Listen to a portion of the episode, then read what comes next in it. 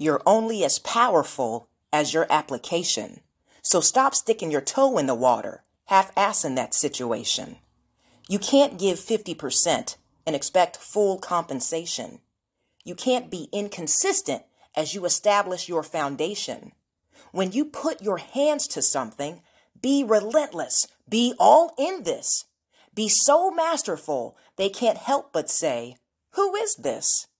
They should know your name by the integrity of your labor, the caliber of your effort, for with zeal comes favor.